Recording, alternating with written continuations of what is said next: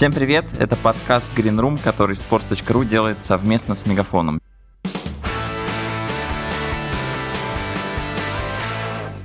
Здесь я, шеф-редактор sports.ru Влад Воронин, каждые две недели встречаюсь с директором по медиа и коммуникациям агентства Special One Егором Крицаном, чтобы поговорить про спорт как бизнес. Егор, привет!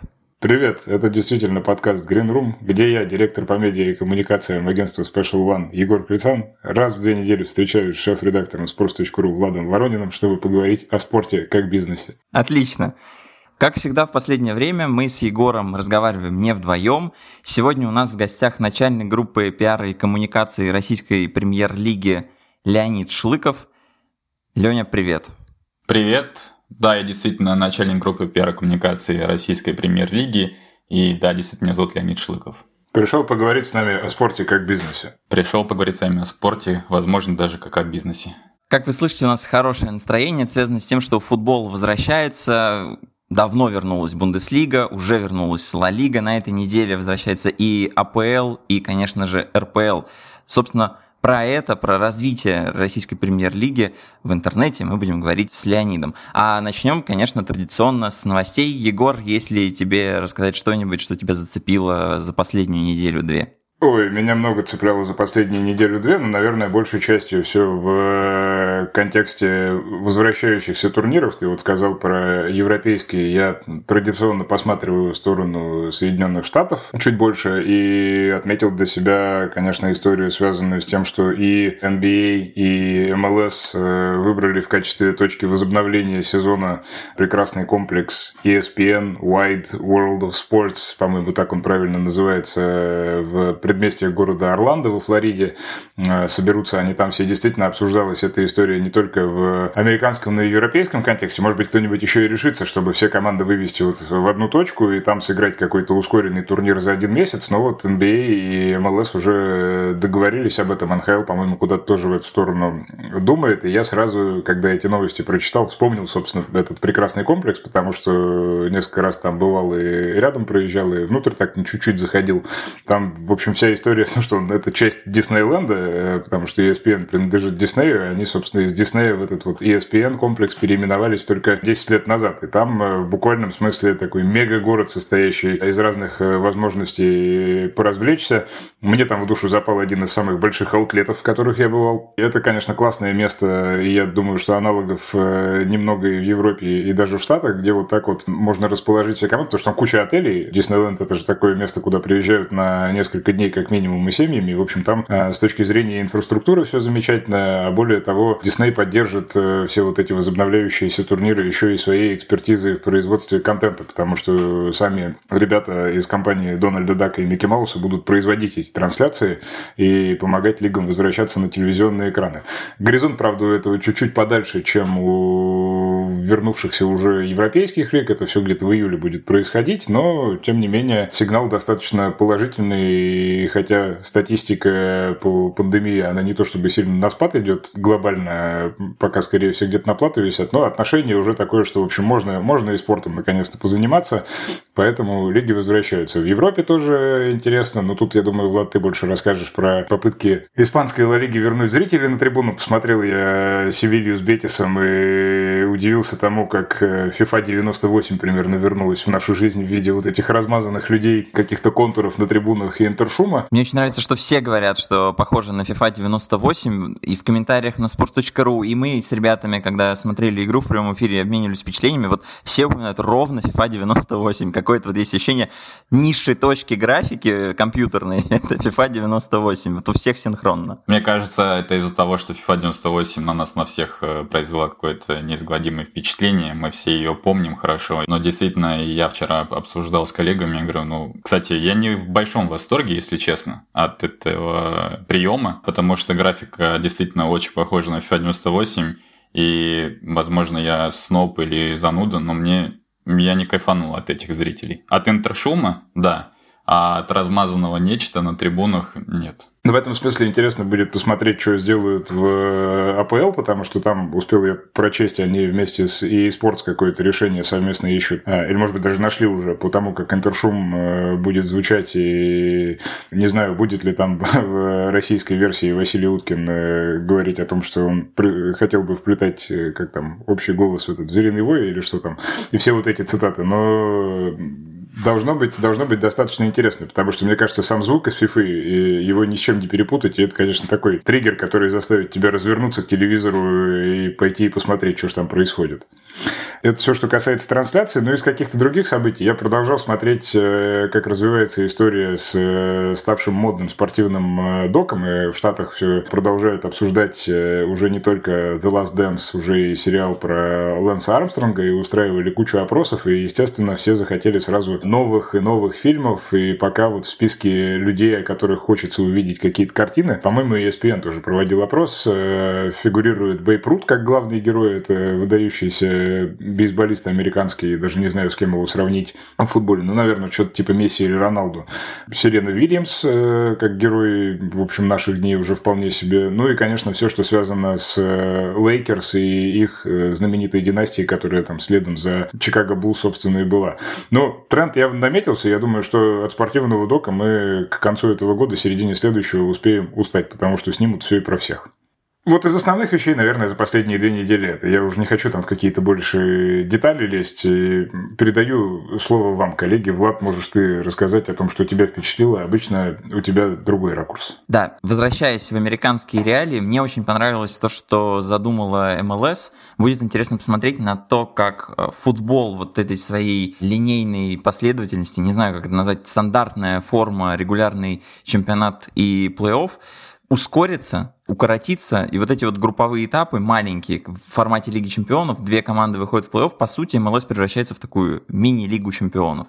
Очень будет интересно посмотреть на такую форму, и, в принципе, мне кажется, что европейский футбол тоже на это будет с интересом поглядывать, потому что УЕФА уже говорила, что нам надо экспериментировать с форматами, уменьшать количество матчей, увеличивать интенсивность, и вот эти короткие групповые этапы и форма плей-офф, она как раз же этому и соответствует. Интенсивность игр выше, а количество игр чуть меньше Посмотрим. Понятно, что это не, не горизонт следующего сезона, потому что ну, это просто невозможно, особенно с учетом нынешних реалий, когда между сезонами будет пара недель всего, но в каком-то обозримом будущем, возможно, это где-то будет применимо. А если говорить еще про интершум, то с ним-то экспериментируют на самом деле многие. Бундеслига первая здесь начала, и используют они не то, что делает и eSports. И eSports, по сути, записывает звук настоящих стадионов, обрабатывает его и выдает в игру. И сейчас просто лиги пришли за ним обратно за настоящим шумом, преобразованным там немножко компьютерно.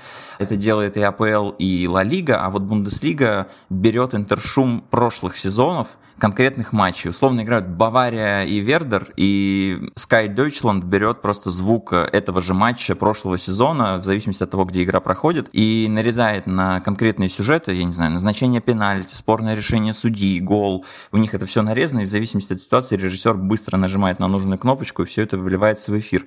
И в Германии, и в США это доступно дополнительные опции, можно включить опцию с интершумом или просто с тишиной, с настоящим интершумом в реальном времени. В России такого выбора нет, Матч ТВ его не предоставляет, поэтому многие думают, ссылаясь на опыт Бундеслиги, и говорят, что там нет интершума. А, он там есть. А, интересно, что будет дальше, потому что АПЛ, например, явно будет по другому пути идти в контексте болельщиков на трибунах потому что они хотят персонализированное изображение. Если получится с eSports, то там будут все-таки такие фигурки, к которым мы привыкли, но в целом говорили, что они вели и переговоры с исландской компанией Oz Sports, не знаю, как она правильно произносится, там речь идет о том, что болельщики заходят на конкретную страницу, заливают свой портрет, и так или иначе вот эта маленькая копия будет на стадионе видна. Тоже все это интересно, все эти эксперименты новые для нас, мы к этому не привыкли. В прошлом выпуске подкаста я рассказывал, что наш партнер компания Мегафон запустил новую линейку тарифов, с которой вы будете всегда на связи без переплат. На всякий случай напомню, что эта линейка идеально подходит тем, кто постоянно ищет выгоду во всем. Неизрасходованные за месяц гигабайты сохраняются и накапливаются бессрочно. То есть не потратил, все гигабайты в копилку. Вы защищены от скрытых платных подписок, когда деньги уходят в неизвестном направлении на ненужные услуги. А вы знаете, как это раздражает. Мессенджеры доступны даже при нуле на счету. В итоге вы всегда знаете, сколько и за что именно заплатите. И главное, вы всегда на связи, без переплат. Я уже перешел на новую линейку, выбрав тариф «Все», потому что он оптимален по главному для меня параметру – интернету. Большой пакет интернета дополняется еще и безлимитом на соцсети.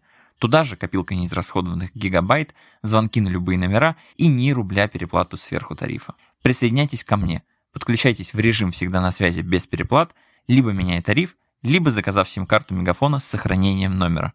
Все подробности по ссылке в описании.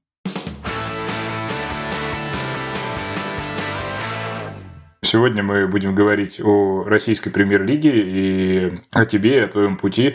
Я напомню, что мы в целом решили чуть-чуть э, перепозиционировать, скажем так, наш подкаст и перепридумать в каком-то смысле, потому что если все предыдущие 193 выпуска были посвящены разным э, аспектам, э, связанным вот с конкретными проблемами в спортивном бизнесе и нашими попытками в них где-то разобраться с нуля, где-то рассказать о том, чего мы уже знаем, то теперь мы решили поговорить с действующими лицами и, собственно, от теории перейти к практике. В прошлый раз поговорили с Константином Клюшевым о том, как производить матчдей. Сегодня поговорим с тобой о каких-то вещах, связанных с коммуникациями в российской премьер-лиге. Все, кстати, язык так и подмывает сказать футбольный, но надо себя переучивать, поскольку российская премьер-лига избавилась от этого слова ненужного. Абсолютно. Э, пару лет назад, да, в процессе ребрендинга. И, собственно, в качестве такого интро с моей стороны, ну, с точки зрения коммуникации, где-то того момента э, наметился существенный прогресс, и ты, в общем, это мероприятие, можно сказать, возглавил.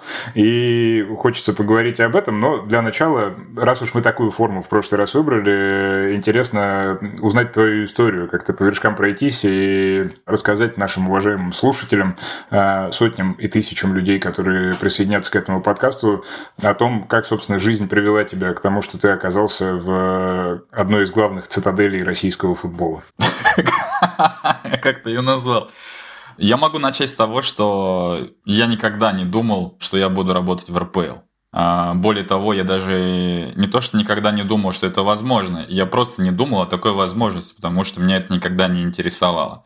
Я учился на экономиста и э, учился, ну, скажем так, достаточно хорошо, а вот университет выбрал не очень хорошо, и поэтому к концу обучения я понял, что экономист из меня получится хреновый. И волочить жалкое существование хренового экономиста мне не очень хотелось.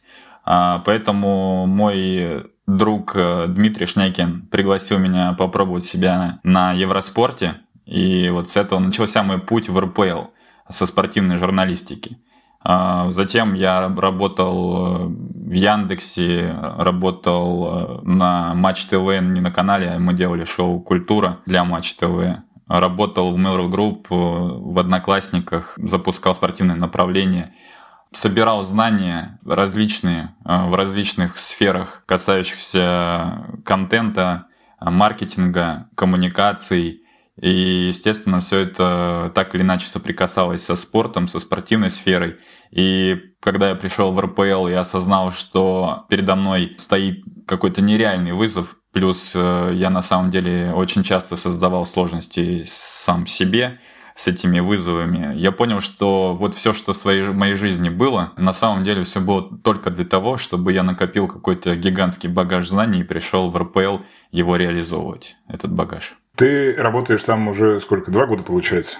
Да, уже даже больше двух лет. В моей карьере это второе по длительности пребывания на одном месте. Слушай, а вернуться просто, чтобы на шаг назад, очень интересно про одноклассники чуть-чуть послушать, потому что, я так понимаю, ты был причастен к тому, чтобы Ла Лига там, в частности, появилась, когда это был такой абсолютно пилотный проект для российского интернета, даже глобально в каком-то смысле, не то что социальных сетей, и все тогда очень удивлялись этому крайне неочевидному сочетанию, да, какой-то супер премиальный футбольный контент и вместе с тем социальная сеть, э, ну, с которой тоже, назовем это очень политически политкорректно, набор определенных предрассудков связан. Да. да. Мне кажется, речь даже не только о том, что соцсеть, а о том, что вообще спорт попал в интернет-вещание, потому что до этого мы говорили только в категориях э, телеканалов. Это сейчас у нас полное разнообразие. Любой онлайн-кинотеатр уже показывает спорт и баскетбол, и футбол, пожалуйста, любой вид спорта можно практически посмотреть в интернете абсолютно легально. А когда одноклассники заходили на территорию спорта, это было что-то,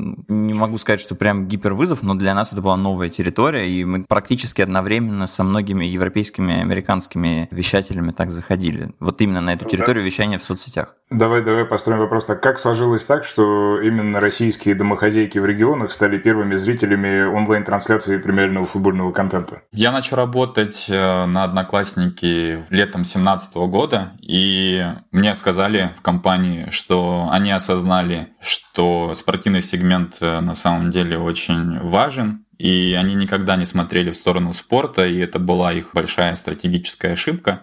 И они в моем лице попытались найти человека, который сможет помочь им а, запустить спортивное направление и привлечь различных игроков э, спортивного рынка. И клубы, и федерации, и блогеры. И так получилось, что тут надо признаться, что ВКонтакте спортивные трансляции стал делать чуть раньше. Они работали, по-моему, с Федерацией гандбола. И они в России, по-моему, были чуть ли вообще не первыми, кто какое-то серьезное соглашение подписал с социальной сетью на трансляции. И одноклассникам, естественно, это всегда внутренняя борьба. А, соцсети всегда пытаются друг друга в чем-то опередить. И так все сложилось удачно, скажем так. И даже ВКонтакте, по сути, получили трансляции Ла Лиги первыми но моя амбициозность, э, помноженная на реально очень крутой а, технический отдел, IT-отдел э, социальной сети Одноклассников, э, почти никто не догадывается, но в Одноклассниках работают суперспециалисты, и не в обиду работникам ВКонтакте, но с точки зрения технологий Одноклассники на голову выше ВКонтакте. И я не знаю, там мой NDA, по-моему, уже закончился с Одноклассниками, возможно, нет, но я думаю, что ничего такого не раскрою. И скажу, что если бы можно было объединить эти две соцсети в одну, то это был бы супер IT-гигант, э, и это была бы реально мощная соцсеть с э, супер IT-решениями и аудиторией, которая есть у ВКонтакте. И так получилось, что у одноклассников были ресурсы, и был человек, и не один, который... Э, например, я а, ездил, э, когда я пришел только в Одноклассники, я чуть-чуть, может, сейчас сбивчиво буду говорить, сейчас попробую найти точку опоры, откуда начать повествование. Когда я пришел в Одноклассники, передо мной стояла задача э, как минимум зайти в каждый из офисов и рассказать о том, что социальная сеть Одноклассники – это не про бабушек и дедушек, Хотя вот поработав там, я не могу сказать, что я до конца в этом разубедился. А, но тем не менее, а, зайти в каждый из офисов и сказать, что мы новые, прогрессивные, что у нас есть аудитория и что мы сейчас будем вкладывать деньги в продвижение вас в нашей соцсети.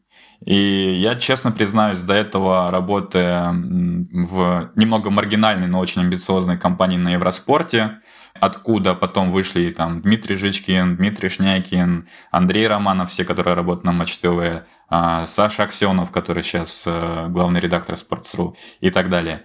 А затем работая в Яндексе, в одной, я считаю, из ведущих компаний России, там на Матч ТВ, э, я считаю, что опять-таки, простите за такое, может быть, самолюбование или там самовлюбленность, но это было лучшее шоу о футболе на федеральном канале. И, в общем, э, будучи окруженными всегда лидерами, я впервые столкнулся, когда я приходил, рассказывал что-то про то место, где я работаю, а мне смеялись в лицо и говорили э, периодически даже матом, а периодически говорили, что это ложь, что, что я говорю, вранье, и вообще не пойти бы мне отсюда куда подальше с такими предложениями. Для меня это было большое испытание, и мне приходилось э, путем переговоров, путем каких-то убеждений э, достигать целей, достигать того, чтобы люди приходили, заводили аккаунты в Одноклассниках, не бросали их вести через неделю и так далее. И в том числе мы так смогли поговорить с телеспортом, убедили их, что у нас есть аудитория, которая может смотреть а, убедили, что наш плеер на тот момент он был нашим, естественно, я имею в виду плеер Одноклассников, намного лучше плеера ВКонтакте, он стабильнее, он удобнее, и в целом большой тяжелый труд, но как-то все совпало. И поэтому у одноклассников появилось все то, что у них есть сейчас. Это прекрасная история, прекрасный флешбэк. Давай переноситься в настоящее, или точнее в то, что происходило два года или чуть больше назад, когда ты оказался в российской премьер-лиге, которая, может быть, исходя из той логики, в которой ты все описываешь, э, площадка там более понятная и очевидная для спорта и какие-то переговорные позиции, там они, может быть, в этом смысле чуть убедительнее, но ведь э, в то время, насколько я помню, с коммуникацией коммуникациями в РПЛ все было ну, не совсем так, как это выглядит сейчас. Как ты ставил задачи и как ты распределял, собственно говоря, какие-то направления усилий? Что, что тебе казалось приоритетным и правильным? А можно я сейчас еще по одноклассникам добавлю, потому что это будет небольшой мостик РПЛ. Давай. А, по поводу плеера одноклассников, э, я еще хотел сказать, что в итоге сотрудничество с телеспортом уже вылилось э, в трансляцию 4К, которая, я так и вот честно до сих пор э, не помню, потому что мы внутри постоянно обсуждали.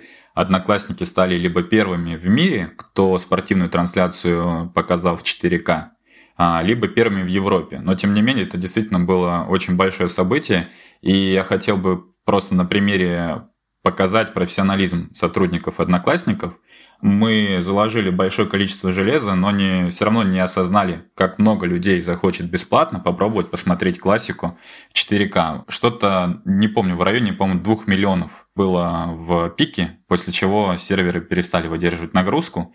И в том числе у ребят я научился и этому с точки зрения коммуникаций – они выпустили очень быстрый релиз, где описали все, что произошло, почему произошло, чтобы весь негатив взять, скажем так, на себя, а когда ты признаешься в том, что ты не справился, ну, к тебе и уже вопросов намного меньше.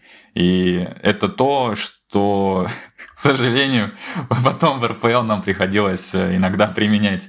И это был хорошим уроком, что даже негативный опыт можно подать таким образом, Э, что он, по крайней мере, из, скажем, людей, которые э, к тебе испытывают ненависть, очень быстро станут испытывать либо позитив, ну, либо хотя бы станут нейтральными по отношению к тебе. Либо стокгольмский синдром. Ну, может быть, даже и так. На да. самом деле, если я правильно помню, то это заявление частично было даже написано заранее. То есть вы были готовы к тому, что что-то может пойти не так, и там дополнительно только уже фактуру в реальном времени добавляли. Но вот каркас, что случилось, у нас оборвалось, было был написан, потому что вы понимали, что ну, это тестовый режим, так или иначе, это первый заход на такую сложную трансляцию, и что-то может сломаться. Мне кажется, что это, в принципе, для российского спорта глобально и футбола в частности, вот такой навык кризисной коммуникации, когда все плохо, и ты зарываешься и молчишь, а не делаешь никакое вот это заявление в ответ, и уж тем более ничего заранее не готовишь, потому что даже если ты налажаешь, ну, значит, так надо, и пересидим, а потом выйдем с серьезными лицами и скажем, что все наладили, вот, вот этого навыка как раз, по-моему, российскому спорту ну, глобально до сих пор не хватает, хотя какие-то шажки маленькие в масштабах всего спорта, ну, в рамках конкретных клубов, конкретных лиг по чуть-чуть они происходят. Вот это, конечно, тоже, мне кажется, важная история, как это внутри происходит, как это убеждение работает. Да, ты прав, Влад, мы действительно готовили заранее, у нас было два релиза, один успешный, другой а, на наши неудачи, и мы также ведь в то время завели блог на Sports.ru, и так получается, что каждый раз, когда я куда-то приходил, Федерация фигурного катания, в которой я работал, потом шоу «Культура», потом «Одноклассники» и сейчас РПЛ, а, я везде заводил а, блог на Sports.ru, потому что, на мой взгляд, чем ближе ты к людям, для которых ты работаешь, чем проще ты сможешь с ними разговаривать на их языке, тем лучше будет для тебя в любой момент, в момент удачи или неудачи. Поэтому, да, действительно, я помню, мы в том числе там тоже объясняли, почему так получилось. А что касается коммуникации лиги, просто забавный момент. А, будучи работником а, одноклассников, я, естественно, приходил в РПЛ и уговаривал их завести аккаунт в Одноклассниках. И когда я зашел в офис и ну, познакомился с людьми, которые занимаются, скажем так, назовем его digital Ну, на тот момент он был digital, это сто процентов. Так вот, я подумал, бог ты мой, что вообще за кабинет и что вообще у людей в голове. Я даже подумать не мог, что я потом в этом кабинете буду два года сидеть и работать. Вот такие превратности судьбы. Из того опыта ничего хорошего вынести не получилось, но мы все, я уверен, здесь общаемся и очень любим российский футбол, знаем его плюсы и минусы. А, я сейчас уже чуть потерял вопрос. Ты спросил, в каком состоянии были или что надо было? Собственно, перефразирую еще раз. Ты пришел в российскую премьер-лигу и увидел сначала в статусе еще сотрудника одноклассников какую-то картину, потом оказался там уже в режиме сотрудника. С чего ты начал? Как выглядела картина и что показалось тебе наиболее приоритетным, если не считать, что приоритетным казалось все? Да, можно сказать, самым приоритетным действительно то, что я пытался вбить в голову каждому сотруднику, это то, что, а, российский футбол, он а, классный и ничем не хуже АПЛ, Ла Лиги или там серии А или Бундеслиги, потому что был на тот момент паблик «Наш футбол», в котором, а, например, когда играл ЦСКА с Арсеналом, и проигрывал в Лондоне. СММщик выкладывал гифки, взятые из каналов Арсенала с Ля Казетом, пляшущим после очередного гола ворота ЦСКА. И для меня это был, э, ну, просто какой-то, ну, в общем, это было недопустимо. Это был просто шок, э, это все равно, что себе в голову выстрелить, на мой взгляд. И первым делом, что я пытался донести до людей, что нужно, а, сфокусироваться на российском футболе, б, у нас все клубы равны, и неважно, там играет Анжи или Спартак, мы должны одинаково подавать материал, одинаково должны фокусироваться на позитивных моментах. Неважно, еще раз, это лидер или аутсайдер. И мы должны полюбить свой футбол и видеть в нем только хорошее, потому что плохого и так достаточно, и у людей в жизни плохого и так достаточно, оно всегда на виду. А хорошее разглядеть иногда довольно сложно. Как ты объяснял им, как увидеть хорошее в матче Анжи-Уфа? Как можно увидеть хорошее в матче Анжи-Уфа? Во-первых, в матчах Анжи и Уфы случались голы. И несмотря на то, что их могли забивать не Криштиану Роналду и Месси, а, они даже могли бы быть красивыми периодически. И если гол красивый, то нужно абстрагироваться от всего того, что происходит вокруг поля. Хороший стадион, нехороший, есть люди на трибунах или нет, то надо попытаться описать это таким образом, что это круто, что это вау, какой гол в девятку забил, супер, или там одного человека обвел, и пробил точно в угол. Уже этого достаточно, на мой взгляд, чтобы какую-то эмоцию в текст э, положить и привлечь людей тем, что ребята, посмотрите, это тоже круто.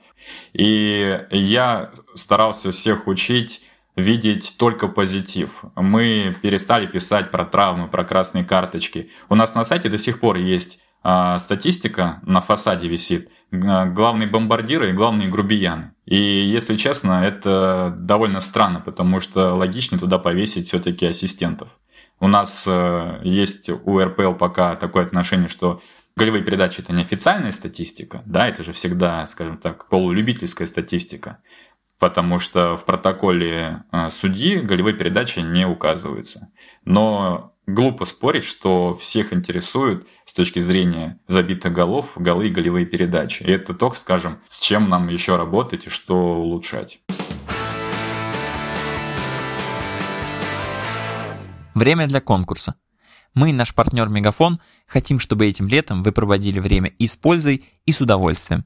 Чтобы у вас было больше вариантов развлечься, предлагаем вам выиграть промокод на пакет Мегафон ТВ «Кино по подписке» на 60 дней. Мегафон ТВ – это правда очень удобно. Более трех с половиной тысяч фильмов, более 800 сериалов, более 240 каналов. Все это можно смотреть на любом устройстве и сколько угодно раз. Библиотека фильмов и сериалов постоянно пополняется. Есть и блокбастеры, и мелодрамы, и комедии, и даже спортивные ленты. Итак, условия.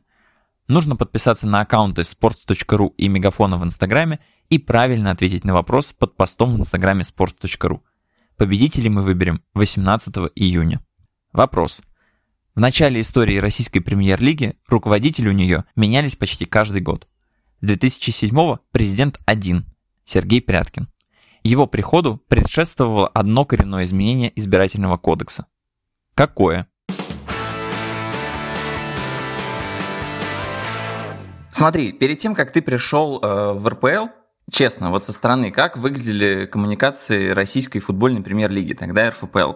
В целом, лига была закрыта, и, в принципе, ее задача сводилась к тому, как Игорь Порошин давным-давно сформулировал э, цель любой лиги и федерации перекладывать бумажки. Он это, по-моему, сказал в 2012 году. Вот со стороны было ощущение, что все, чем занимается РФПЛ, она проводит общее собрание клубов, э, договаривается, вот есть регламент, перекладывает бумажки, но себя как лигу не развивает, клубам тоже никак не помогает. И для меня лучшая иллюстрация этого процесса – это твит от 16 мая 2013 года Отель Штейгенбергер, Вена, Челси. Смысл этого твита непонятен. Я сейчас... Три восклицательных знака. Да, я сейчас пошел, проверил. Финал Лиги Чемпионов не проходил в Вене. Челси там не играл.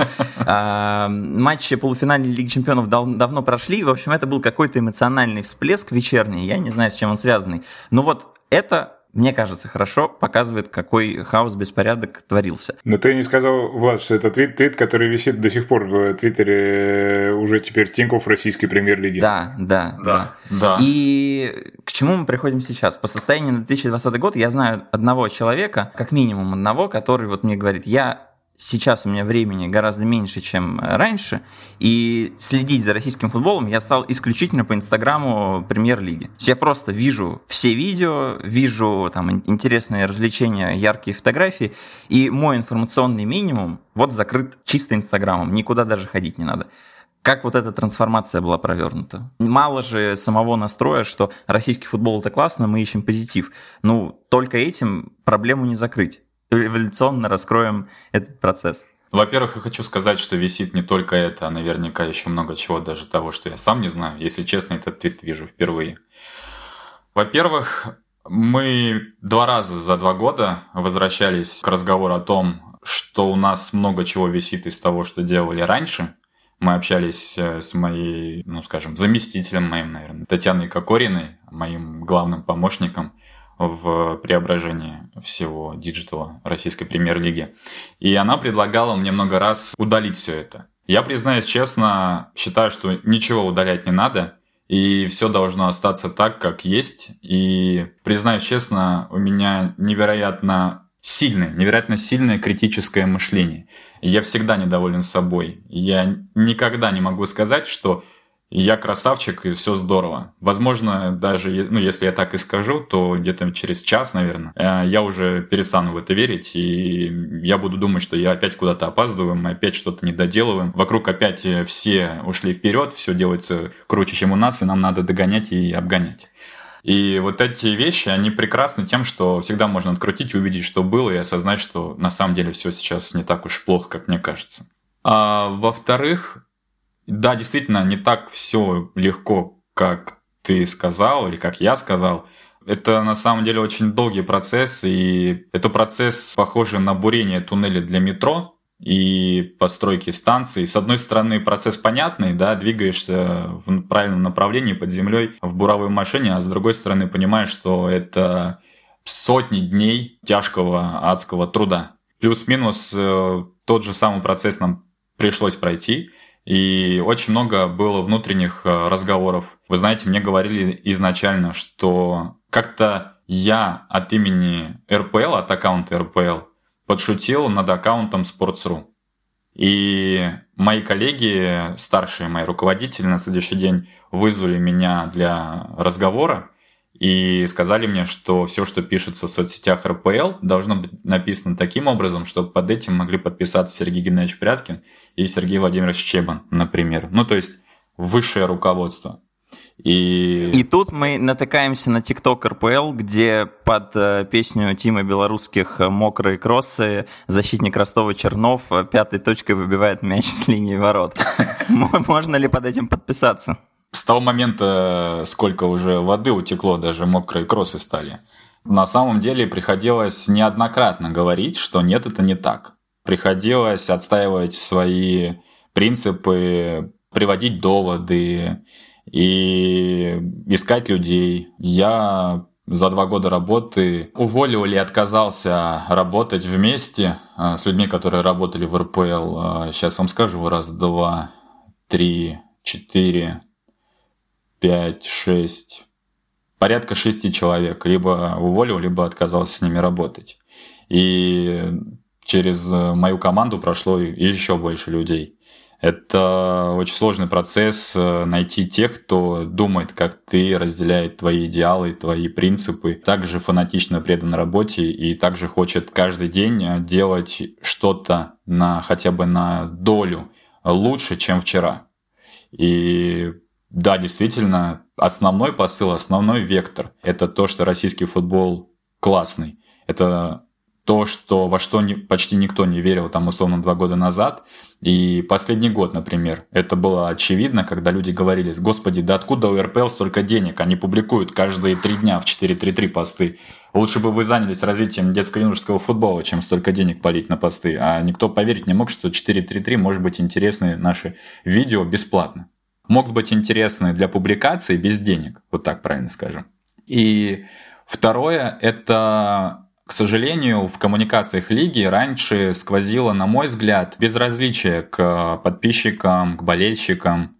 Или, знаешь, ну, как бы не буду бояться подбирать выражений, но фальшивая забота. И когда ты, знаешь, пишешь людям, э, что все здорово, когда реально не здорово, и ты пишешь, что, там, например, информация будет позже, следите за новостями на сайте РПЛ, например, а я не думаю, что это настоящая забота о человеке.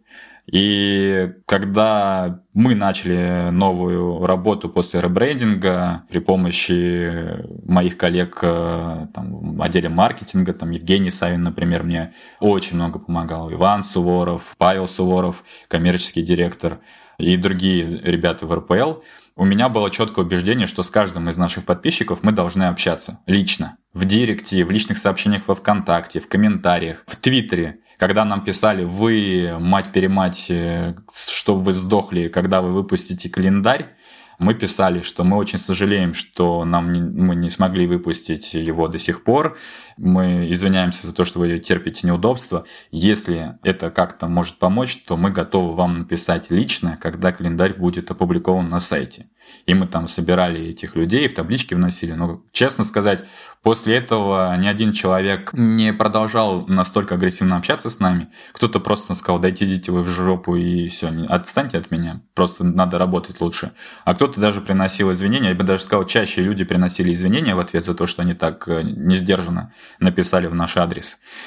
И я считаю, что вот эти, наверное, два главных принципа уважения к нашему зрителю, болельщику, читателю и любовь к российскому футболу, вот это, наверное, два таких столпа, на которых держится вся наша коммуникация. Давай от э, части такой более теоретического свойства и смыслового о практике чуть-чуть поговорим. На каких платформах сейчас э, Лига разговаривает и какие из них ты считаешь более или менее приоритетными? А, на самом деле разговариваем мы сейчас э, в большей степени в Инстаграме, потому что чаще всего какие-то, знаешь, сформировавшиеся мысли у людей появляются там. А еще мы разговариваем в Фейсбуке. Мы отключили личные сообщения во ВКонтакте, к сожалению, для себя пока, потому что мы просто не справляемся с гигантским потоком флуда, который именно во ВКонтакте у нас э, для меня это было сюрпризом, но самый большой сегмент молодежной аудитории, там, например, до 18 лет или даже до 13 лет, у нас не в Инстаграме, а во ВКонтакте. И вот это, кстати, для всех э, аналитиков, кто говорит, что ВКонтакте вымирает, и он перестает быть интересным малышам, скажем так, детям, а все сидят теперь в Инстаграме или в ТикТоке, ну вот лишнее опровержение. И отчасти из-за этого в личные сообщения во ВКонтакте нам прилетает какой-то бред всякий. Набор символов, знаешь. Потому что во ВКонтакте есть еще боты, и люди зачастую не верят, что тут сидят обычные люди. Они начинают писать какими-то командами, там, «Зенит», э, «Спартак», э, там, десятый номер э, Оренбурга. Ну, что-то, короче, какой-то не связанный для нас набор текста. А вот реальные вопросы, там, когда возобновится чемпионат, будут болельщики, не будут, как заходить, вот, например, сейчас нам пишут, как будет э, осуществлен э, запуск зрителей на трибуны. Ну, в общем, такие насущные вопросы. Они приходят в большей степени в Инстаграме, в меньшей степени в Фейсбуке, А в Твиттере нам чаще всего пишут «Старая гвардия», когда в очередной раз мы что-то не так сделаем, э, по их мнению или по мнению большинства людей. И там уже такие э, с предъявой приходят комментарии, но мы там тоже общаемся.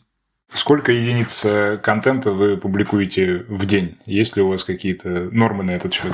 Честно признаюсь, никаких норм нет. До вот этой паузы карантинной у нас э, действовал закон э, «сколько не опубликуй, все здорово, все съедят, все употребят, все будет классно». Ты знаешь, я очень люблю на этот вопрос всегда отвечать и вспоминать разговор с коллегами из РФС, которые мне говорили, что мы просто спамим в Инстаграме, и нельзя в один день там 25 постов делать.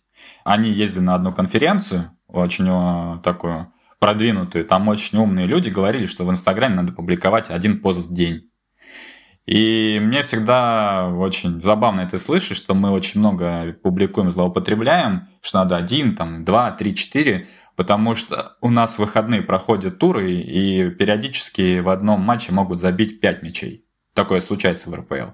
Так вот, что делать нам тогда, если даже в одном матче могут быть 5 голов? Э, можно ждать 2 часа и собирать их все в одну карусель да, можно выкладывать голы в течение недели, например. Вот смотрите, там 4 дня назад э, был забит такой. Ну, в общем, мне кажется, это какое-то непонимание того, как работают соцсети. Мы осознаем, что не каждый наш единица контента каждым нашим подписчикам просматривается, но это нормально, это законы жанра. И только в период карантина мы осознали, что нам нужно сокращать насильно скажем так, сокращать количество постов, потому что, ты знаешь, это как в болоте каждое новое движение, оно тебе ухудшает твое положение, засасывает сильнее. Мне нравятся аллегории, которые приводит Леонид э, в этом выпуске. То бурение в метро, то болото. Леонид, как мы знаем, экономист, он этому учился. Да, наши экономисты, я думаю, что которые в правительстве заседают, у них у всех очень язык подвешен. Вот, возможно, все-таки не надо было идти в спорт, а, возможно, сейчас себя нашел где-нибудь в Госдуме. Ну да ладно. Каждый новый пост вызывал отток подписчиков. И учитывая, что, ну, у нас не было прям четкой зависимости, я имею в виду, опубликовали и отписалось. Но мы видели, что чем больше мы публикуем, тем в конце недели у нас э, больше людей отписалось. И мы поняли для себя, что, очевидно, психология людей в этот период была не такой, как, э, например, в зимнюю паузу, которая, в принципе, тоже плюс-минус там почти три месяца длится. И мы сокращали до четырех постов в день, и порой, может быть, даже три, потому что в какой-то момент мы разогнались, мы стали как роботы неугомонные прочесывать архив. Наверняка вы помните большое количество ретро-контента. Нам казалось, мы правда боялись остановиться, нам казалось, что если мы сейчас вдруг резко остановимся и будем намного меньше публиковать, то это будет плохо для нас. У нас там, не знаю, охваты упадут, там массово подписчики будут отписываться или еще что-то. Но на самом деле у нас каждой неделей уменьшалось количество подписавшихся и увеличилось количество отписавшихся. И в какой-то момент мы вышли в период равноденствия, можно сказать, а потом стал э, стабильный минус, что бы мы ни делали. И даже если мы там два поста в день публиковали, все равно в итоге э, мы получали минус. Но мы считали неправильным вообще замолчать, и тем не менее, скажем так, вот пока около нуля у нас баланс держится, но в периоды матч-дея, а, особенно вот сейчас будет, например, а, матчи там по 4, по 5 матчей в день, я думаю, что там будет и 30, и 40, и 50 постов. То есть у нас э, бывало такое, что 40 постов в день. Сейчас кто-то услышит и сразу заранее отпишется. Но это правильно, конечно, пусть отписывается. Знаешь, мы всегда нормально реагируем на то, что люди отписываются. А, мы, например, что-то выкладываем, и болельщики, например, Спартака очень нервно реагируют на видео, когда, когда мы публикуем голы в их э, а, любимые команды, ворота их любимой команды. И они говорят, отписываемся, все, РПЛ отписка. Мы пишем, очень жаль, но ждем вас завтра снова здесь. И люди, некоторые понимают, что ну, как бы реакция достаточно странная, и, в общем, сами над собой ржут, и действительно там либо возвращаются и подписываются, потому что периодически я даже проверял, те, кто пишут, что отписка, они остаются в наших подписчиках или нет. И очень часто люди, естественно, оставались, но некоторые после такого ответа понимали абсурдность ситуации и подписывались заново. Есть такой известный, может быть, более американский тезис. Если ты хочешь судить о какой-то лиге, то судить нужно по худшему клубу, который в ней присутствует. В этом смысле коммуникации российской премьер-лиги, насколько они зависят от клубов или они все же достаточно автономны? С точки зрения контента мы безумно зависим от клубов. У нас нет фотографов, у нас э, есть один только фотограф, который работает в Москве на московских матчах. И хотелось бы даже двух фотографов, потому что иногда хочется видеть альтернативный взгляд на то, что происходило на поле.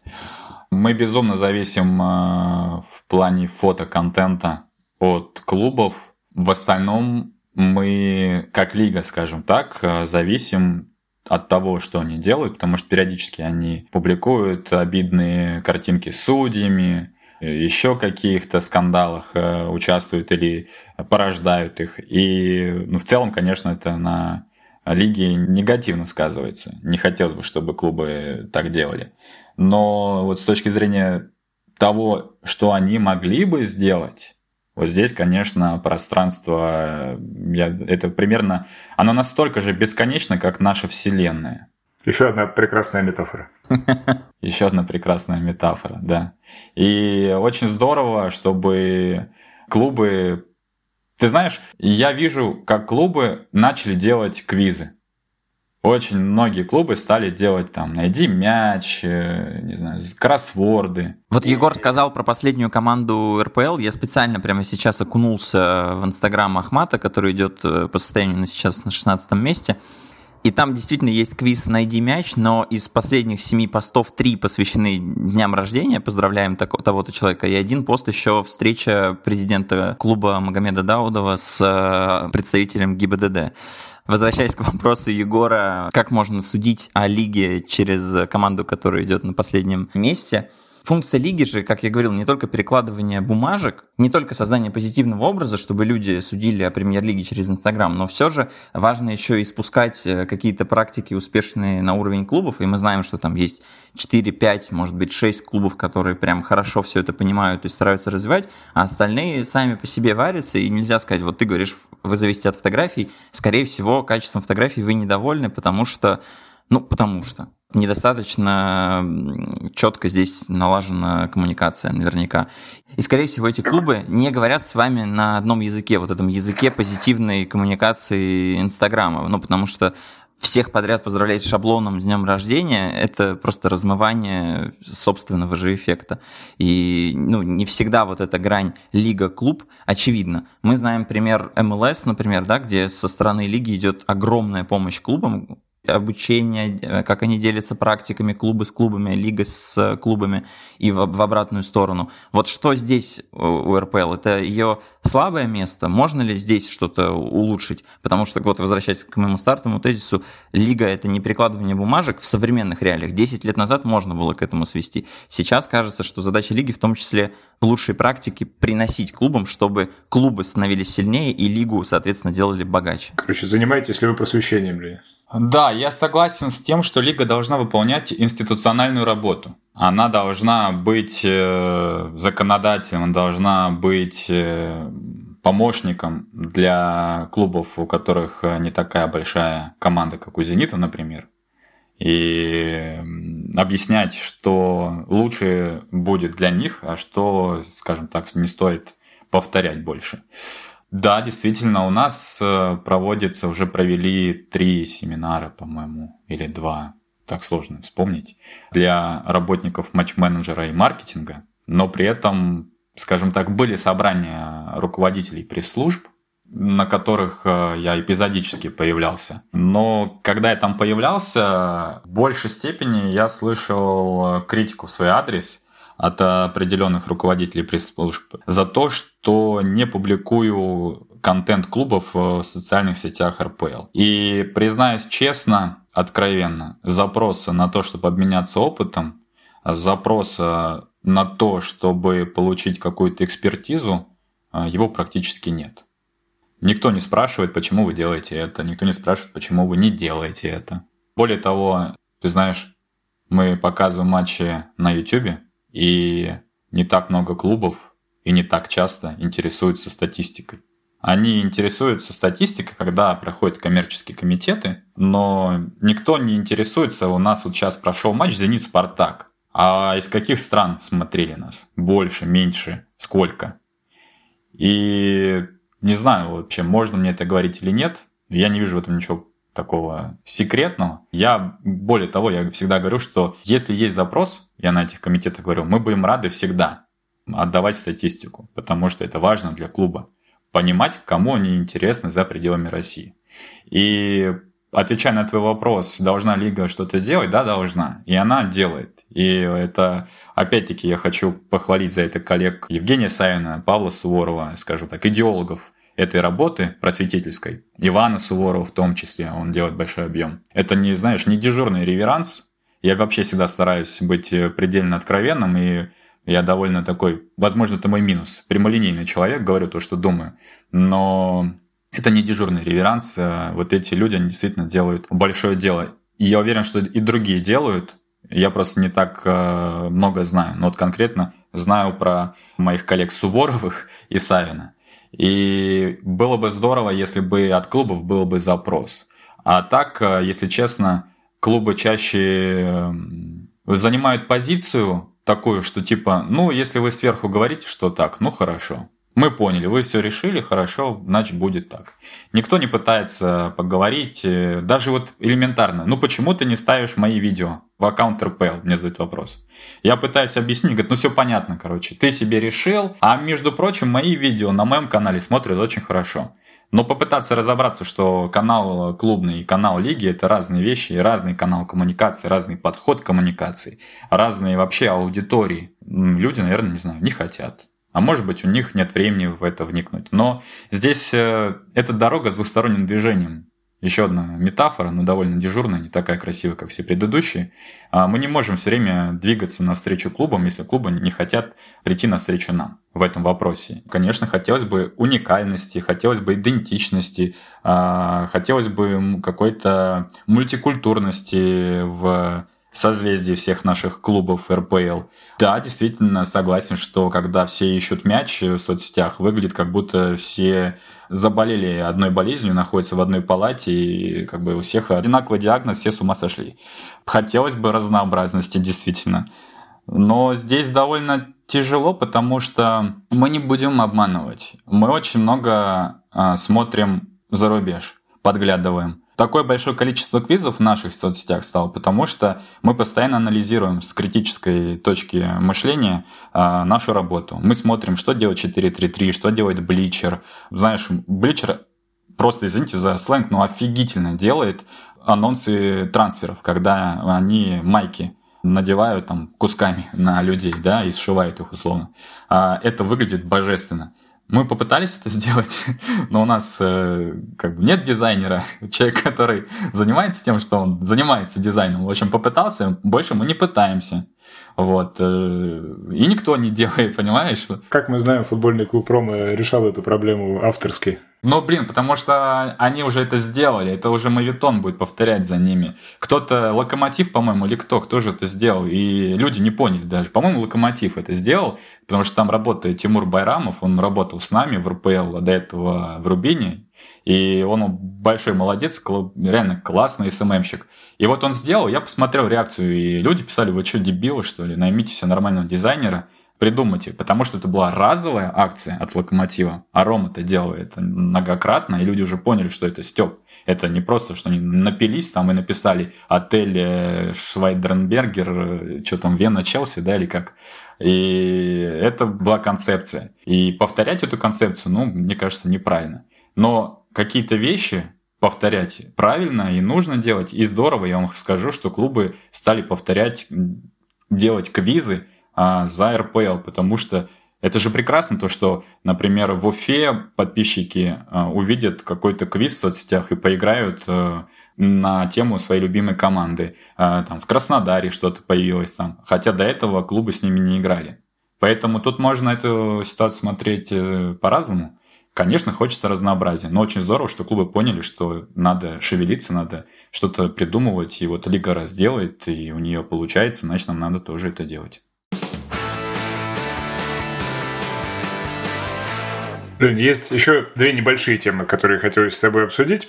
Ты уже упомянул Бличер. 23 апреля я зашел в Твиттер, и у меня э, дернулась бровь. Я увидел в Бличер репорте, как Александр Салугин забивает гол за Амкар. Да, это... Э, ну, надо сказать, что многие другие вещи удивили бы меня гораздо меньше, потому что представить, что две этих точки, Бличер Репорт и Амкар, еще и Александр Салугин сойдутся где-то в одной вселенной, я не мог предположить себе никогда. Лига достаточно много делает для того, чтобы продвигаться, дружит с 4-3-3, с тем же Бличером, есть какой-то прямой э, диалог. И я не хочу спрашивать о том, как так вышло, ты уже, в общем, об этом рассказывал. А я хотел спросить о том, э, что было для тебя самым большим открытием в этом взаимодействии, вот с точки зрения отношения тех людей, которые для многих э, находятся в космосе и кажется, что только за деньги готовы своим ресурсом делиться. Это стандартный упрек, о котором ты уже упомянул.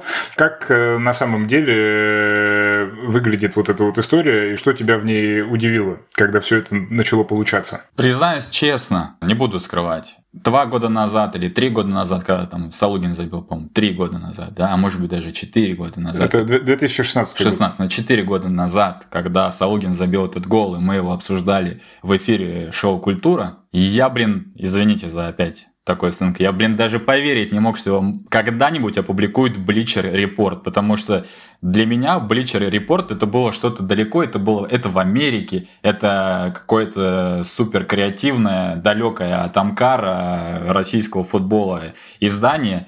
И, конечно, когда мы начали, ну там, особенно первые посты появлялись 4.3.3, это было что-то, да ничего себе, что, блин, за хрень происходит вообще, как такое возможно? Но как-то э, этих постов стало становилось все больше, больше, больше, и ты такой уже, мне мои э, коллеги пишут, типа, прикинь, они нас два раза за день опубликовали. Я говорю, да, все нормально, что тут такого? А что им еще публиковать? Русский футбол, он отличный, я бы и три поста в 4.3.3 опубликовал, и нормально это бы смотрелось. Но когда на нас вышел Bleacher Report, ну, мне сложно как-то это передать ощущение, ну, это типа, вау, нифига себе. Что, серьезно? Они действительно к нам пришли. Они, знаешь, вот недавно совсем в 4.3 вышел пост, они представляли различные матчи различных лиг и перепутали английскую премьер-лигу с российской. И тегнули на постере а, матчей английской премьер-лиги российскую. Вот я тоже подумал, может, они перепутали там аккаунты, хотели не нам написать, а АПЛ. Но довольно быстро вот этот какой-то восторг, он пропал. И, как я и говорил, что а почему нет, я подумал. Ну, действительно, нам 433 написал, там, Wave Football паблик, Sport 360 арабский, очень хороший паблик тоже. А у нас есть преимущество из-за ситуации с правами, которые нам принадлежат сейчас э, во всем регионе, кроме России. У нас есть преимущество перед всеми лигами.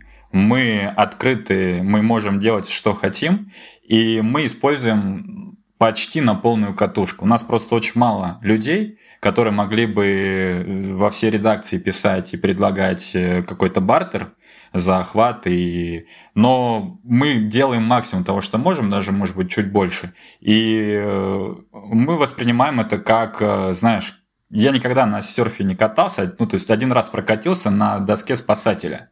И при, том, при том, что я не встал на ноги. Но это было охренеть как круто. А тут мы реально как будто австралийские серферы э, оседлали 25-метровую э, волну и рассекаем по всему миру со своим контентом на серферной доске, кайфуем, а, веселимся, просто зажигаем. Вот такие эмоции испытываем от возможности сотрудничать с такими большими изданиями. А вы видите тех людей, которые от них приходят? Это большой процент? Ты знаешь, э, могу сказать так, что мы перестали считать, потому что до этого мы э, ввели подробную статистику эффективности взаимодействия с 4.3.3 и осознали, что подписчиков на самом деле какого-то взрывного роста нет. Да, конечно, мы там подсобрали чуть-чуть, но на самом деле это всего лишь там, я бы сказал, тысячи. Не десятки тысяч в том же Инстаграме от 4.3.3, а всего лишь там тысячи или сотни. Мы действительно на начальном этапе получали какие-то космическое увеличение посещения аккаунта, там, например, знаешь, в среднем нас посещают, ну, нажимают на аккаунт, там, заходит э, в аккаунт в Инстаграме, там, 30-40 тысяч, а тут там 170 тысяч. Ну, то есть это действительно какой-то космос. Но вот этот эффект, он пропал, потому что уже все знают нас, скажем так. Все знают, что если есть пост про какой-то гол или момент из РПЛ, то значит сейчас припрется премьер-лига со своими шутками, иногда плоскими, иногда прикольными, что-нибудь обязательно напишут, пообщаются с людьми. И если мы не приходим в течение пяти минут, то пишут, какого черта, где премьер-лига? Эй, админ, ты что спишь? Давай, мы ждем премьер-лигу здесь в комментариях. И это уже стало какое-то такое, знаешь, дежурное общение. И я думаю, что этот эффект... Мы, естественно, эту статистику ведем. К сожалению, не подготовился вот, к подкасту, не смог ее посмотреть. Но я думаю, там не очень много. И даже когда в Твиттере сейф Чернова разошелся, на, а нет, даже не, наверное, не сейф Чернова, а Яраника, гол Яраника, разошелся там на несколько миллионов, ну, мы не так много подписчиков получили, даже меньше 50, по-моему. Поэтому нет, я не думаю, что люди... Они нас воспринимают. Ты же не подписываешься на аккаунт, который опубликовал э, какой-то смешной момент из э, чемпионата Индии, например. И мне кажется, нас там за рубежом воспринимают примерно как что-то тоже такое далекое, загадочное, непонятное. И если даже какой-то супергол, ну, знаешь, там, ружье висело на стене 30 лет и выстрелило. Ну, примерно так же. Поэтому ты же не бежишь потом каждый день проверять, это ружье не выстрелило сегодня.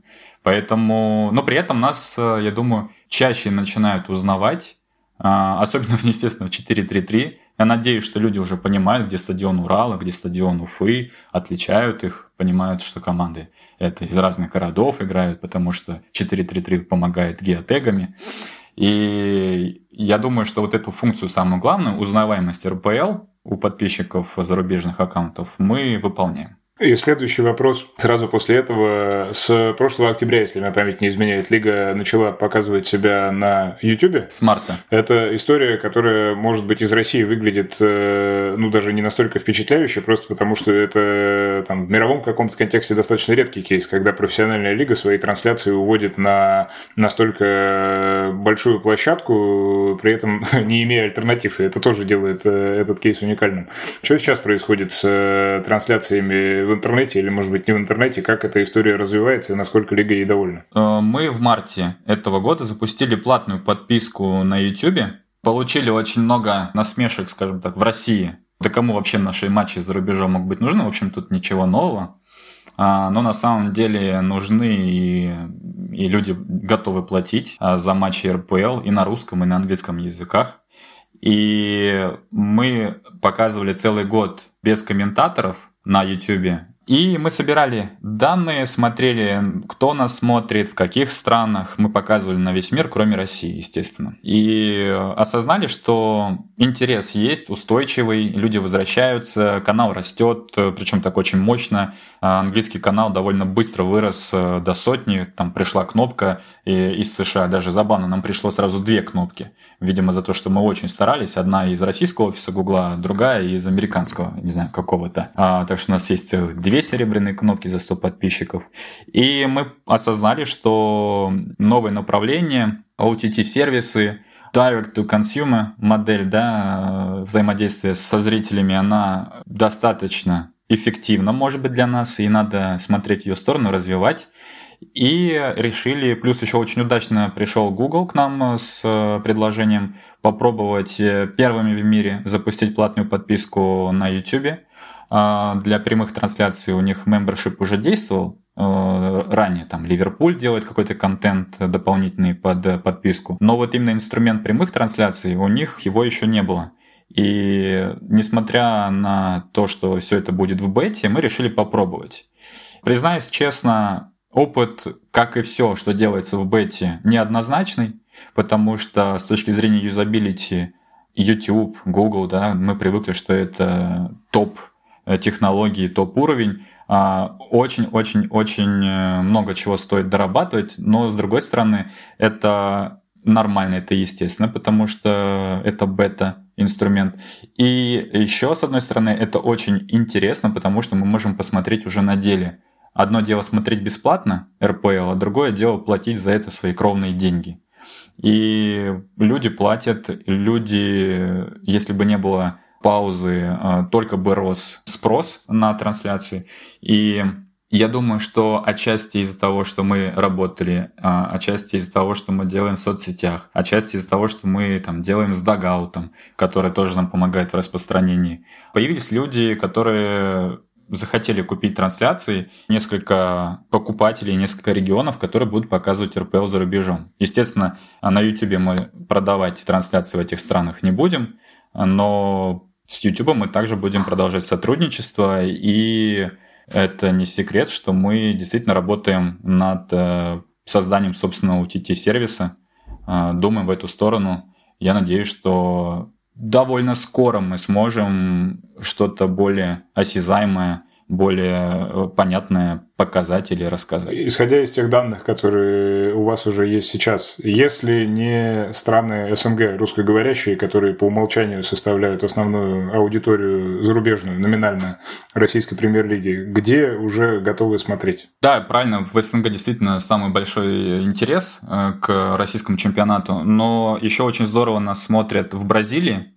в Америке, в Германии. Но если в Америке в Германии это для нас э, естественно, нормально, там большая российская диаспора живет, то Бразилия это был небольшой сюрприз. С одной стороны, опять-таки, очевидно, что бразильцы, играющие в нашем чемпионате, являются драйвером э, интереса к российскому футболу. Но, во-первых, нужно не забывать, что мы находимся в совершенно несопоставимых часовых поясах, и просыпаться, чтобы смотреть э, «Спартак Динамо» там, или «ЦСКА Зенит», э, ну, не знаю, в 4 часа ночи, насколько это вообще интересно для, для, для бразильского зрителя, но, видите, интересно. И это действительно очень-очень здорово, это очень вдохновляет то, что такие даже далекие страны могут интересоваться российским футболом из-за того, что их соотечественники играют в нашем чемпионате. Да, кстати, чуть не забыл, нас еще отлично смотрят в Великобритании. Вот такой парадокс, казалось бы, там свой большой сильный чемпионат, но мы видим большое количество зрителей из этой страны. Так что на российский футбол на самом деле интересен во многих странах мира. Чтобы завершить наш разговор, э, раз уж мы заводим это как новую традицию, пара вопросов тебе. Не скажу, что это блиц, но что-то в эту сторону, чтобы поставить точку. Э, чем ты вдохновляешься в своей работе или кем? Будет разочаровывающий для слушателей ответ, наверное. Я не знаю. Я вдохновляюсь работой коллег, работой конкурентов и даже из-за рубежа. Но вот я помню, я был на Спортконнекте, где ты приехал с презентацией рассказать о том, как новые медиа «Зенита» работали. Это было два года назад и ты показал там, что надо читать, где можно вдохновляться. Правда, я буду честен, возможно, разочарую, но мне не хватает времени все это читать. И я иногда, знаешь, обрывками что-то на Sports.ru прочту, иногда что-то на Sports Pro медиа, знаете, зарубежное. Uh, какой-то, может, в Твиттере, там, не знаю, Ася Шалимова что-нибудь репост сделает, или ты. Uh, может быть, uh, где-то что-то услышу там, а, случайно в руки попадет э, журнал э, Бундеслиги, как они развивают э, свое вещание. Но сказать, что это какая-то систематическая работа по вдохновлению, нет, не могу. И я на самом деле очень сильно переживаю, потому что еще в школе мне говорили, что я талантливый парень, но ленивый. Я все время пытаюсь на багаже старых знаний выехать. Вот у меня такое ощущение, что и в РПЛ я выезжаю на багаже старых знаний. Все то, что я впитал в себя на всех разных местах работ, пока что вот это реализовываю. У какой лиги лучшие коммуникации в мире? Я честно признаюсь, я не знаю. Я не анализирую ничьи коммуникации, кроме РПЛ. Я, мне не хватает времени вообще читать там. Ладно, вру, я вспомнил. Я вспомнил, что меня больше всего вдохновляло. Больше всего меня вдохновлял в работе Ла Лига. То, как они переработали отношение к контенту, то, как они сделали из контента просто постоянное развлечение Диснейленд. Вот Ла Лига меня вдохновляет, это правда. И Ла Лига меня вдохновляет во всем. Вот я сейчас вот вдруг помню, здесь, что ты мне помог вторым вопросом. А лучшая коммуникация, я считаю, что у РПЛ. Я считаю, что мы общаемся с каждым подписчиком мы в комментариях э, присутствуем везде, где бы нас что не опубликовали, хотя нас всего трое. И агентство, как нет, на Ла Лигу агентство, же, по-моему, 300 человек там в диджитал департаменте работает. На АПЛ работает агентство по соцсетям, а другое агентство для YouTube. А мы все, там у нас 5 человек всего, и мы везде присутствуем, и я считаю, что мы красавчики. Какой совет ты дашь тем, кто захочет пройти твоим путем и, может быть, решиться стать спортивным менеджером? А, во-первых, 10 раз подумать, действительно ли вы так любите спорт, чтобы пойти в него работать. А во-вторых, а, работа в РПЛ научила меня какому-то гигантскому терпению. Российский спорт, ему еще предстоит очень много изменить. И как и все, в принципе, в России, кроме отмены э, самоизоляции, происходит не очень быстро. И чтобы притворить ваши все идеи в жизнь, вам потребуется неимоверное усилие над собой, каждодневное преодоление и терпение. Если вы действительно хотите изменить э, российский спорт к лучшему, вы должны понять, что вам придется пожертвовать своей жизнью на какое-то время и посвятить себя полностью российскому спорту, но в конце концов вас ждет звание какое-то, наверное, не знаю, или в конце концов вас ждет э, неосязаемая, но приятная награда, что вы э, действительно что-то сделали хорошее для российского спорта. Звание заслуженного бурильщика метрополитена спортивного. Сто процентов. Спасибо, Влад. Отлично, отлично. Ты, ты еще вот сказал про терпение. Логично закончить вопросом, ради чего ты терпишь? Какая у тебя мечта?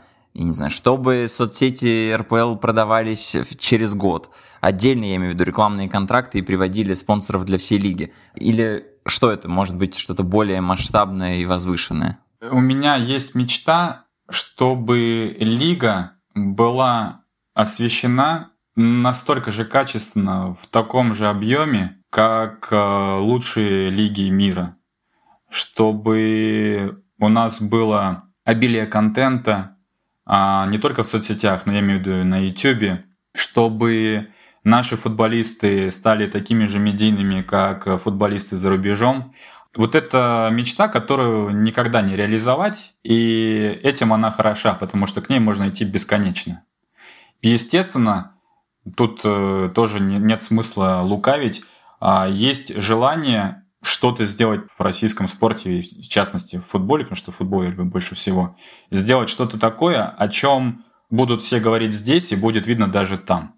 И в частности, даже тоже международное вещание, оно очень интересно тем, что можно сделать что-то первым в мире, а можно сделать что-то уникальное. Вот хочется сделать что-то уникальное. Это, наверное, черта многих русских ребят и девчат, простите за такое просторечие, доказать им, что у нас здесь тоже круто, и у нас здесь тоже люди умеют, и у нас все не так как они думают, и даже в большей степени, не знаю, я, я теряюсь, кому я хочу больше доказать, им или нам здесь.